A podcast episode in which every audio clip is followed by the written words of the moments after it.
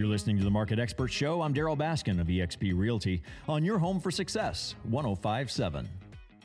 Talking land use and development and codes, zoning codes. Robert Bell, eXp Realty, and Bell Land Use, one of the area's experts in in land development. Uh, variance versus special exceptions. Robert, at a city level, what's the difference in these? Actually, there's a clear-cut difference. A variance is is a an adjustment of a standard, um, i.e., the setback, uh, a front yard setback, or a rear yard setback, or a side yard setback. Uh, those setbacks are are standards to development a lot. Height of a structure is a standard. So to modify that on an individual property, you would apply for a variance for a modification. Let's say because of the way the street goes uh, with the configuration of the lot, you needed to be a, a foot or two over the front setback with the house to make it all fit. You would apply for a variance to to that standard. A special exception is a use. Let's say you want a radio ham tower or a ham radio tower in your backyard. It usually uh, uh, falls under a special exception process.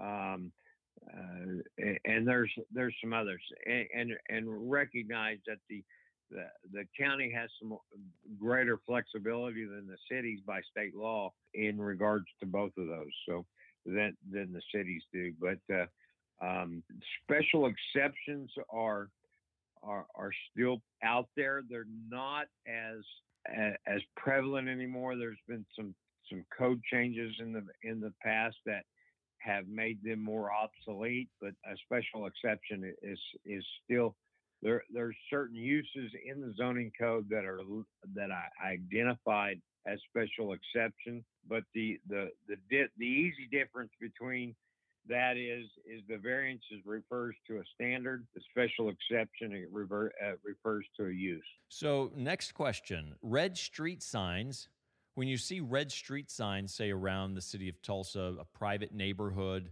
what do those mean?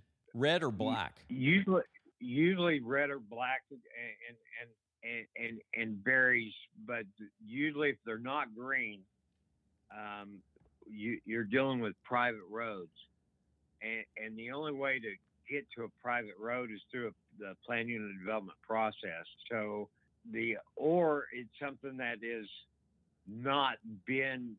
Um, it, it, might be a road that, and you'll usually see this in, in the in, in the cities outside of Tulsa, where it's still unplatted and that road is is not dedicated to the city, so it's not under city maintenance. So if I'm point. buying a house and I see something besides the standard street sign of, of green, I may want to ask a question who is responsible for maintaining this road? Because that could be an additional cost to the general cost of ownership of the house. Now, many times an appraiser will alert the lending institution, if you're getting a loan, they'll alert the, the bank to that because they want access and they also want to know what types of costs could creep up with your home ownership that could cause you to fall behind on your mortgage and then your mortgage your house becomes the the bank's problem the mortgage company's problem. They don't want that. And that's why we have some of these hurdles that we have to go through.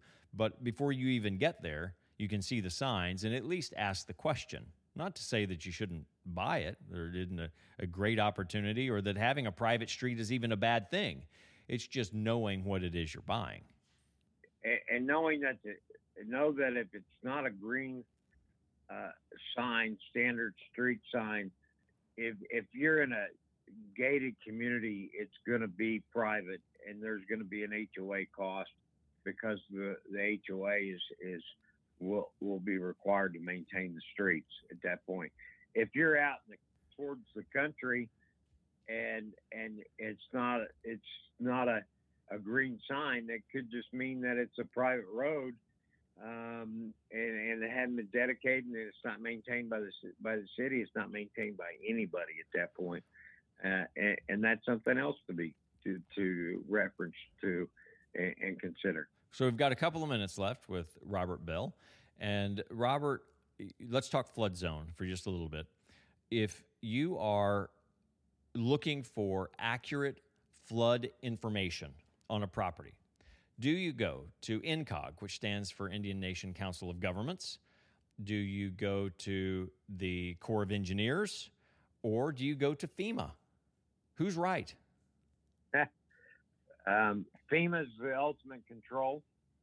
Um, you can go to their maps, uh, which are called FIRM maps. They're they're uh, they've now digitized the entire Tulsa County so there you can get to them online uh, by going to FEMA.gov. Um, the uh, but to, if you really, really, really want to know what what you're dealing with, you almost have to hire a surveyor and have the surveyor go out there and shoot the elevation of the land, shoot the elevation uh, of the, the, the base floor of the house, and, and let you and tell you the difference because you're not going to get that off maps. You're going to get an indication. Um, you're going to know whether you're in the floodplain or not. And if you're in the floodplain, you know you're going to have to have insurance. But if you want to know how deep you're in the floodplain and how much that insurance is going to cost, you've got to get a elevation An elevation survey showing the height of the the the foundation or the the the surface, the slab of the house if it's a slab. So you need to be a foot above that floodplain, correct? That eh, you to be out of to or to get the cheaper insurance because it's an insurance program um, is what the federal government program is, and and that has to be one foot above uh, to to get cheaper rate. Just stuff you need to know, and uh, that elevation survey is a big deal. Keep it. If you pay for an elevation survey, keep it. Make a hundred copies of it. File one at the county put one in your abstract. Make sure because people are paying for these, uh, you know, 20 years later because grandma lost it or somebody lost it who was keeping it for grandma and they're expensive. So hang on to those elevation surveys. They can really be worth a lot. Robert Bell, eXp Realty, Bell Land Use, former city planner for the city of Jenks, just a guy that knows a lot of stuff and he's good to talk to. Good to have you. Robert? Thank you, Darryl.